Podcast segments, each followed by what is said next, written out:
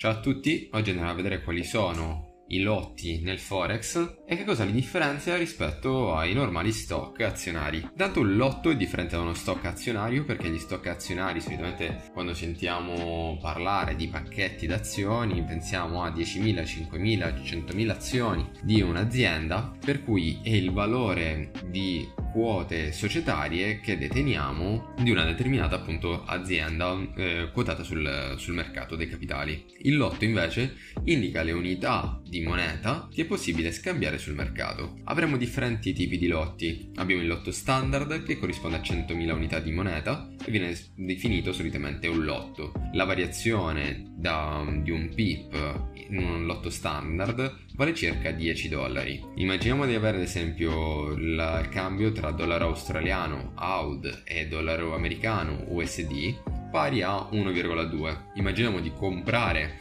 un lotto standard, quindi centomila unità, daremo centoventimila dollari americani e riceveremo in cambio centomila dollari australiani. Ovviamente sul mercato ci sono differenti tipi di lotti per consentire a tutti di raggiungere le quote di ingresso e di poter scambiare agevolmente. Ovviamente dei trader indipendenti farebbero molta fatica a raggiungere gli lotti standard, anche se, come abbiamo visto nelle vecchie lezioni, c'è la possibilità di utilizzare la leva per operare con una più ampia capacità monetaria rispetto a quella che effettivamente deteniamo sul conto. L'altra tipologia di lotto è il mini lotto, prevede diecimila unità, l'oscillazione di un pip vale circa un dollaro e in confronto allo standard lot vale circa zero virgola uno. Avremo poi i micro lotti con mille unità e la variazione è di circa dieci centesimi a pip. I nanolotti possono essere scambiati solo su determinati broker che offrono la possibilità di effettuare trade su Forex ed è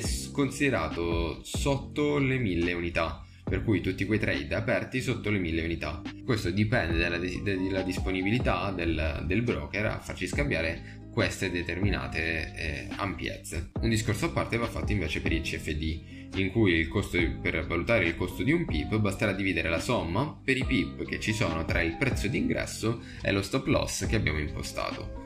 Per cui, per fare un breve recap, abbiamo gli standard lot che valgono centomila unità, i mini lotti che valgono diecimila unità, micro lotti mille unità e nanolotti tutti quelli sotto le mille unità. Per i C F D il discorso è a parte, in cui basterà prendere la somma e dividerla per la distanza dei prezzi tra quello di ingresso e lo stop loss.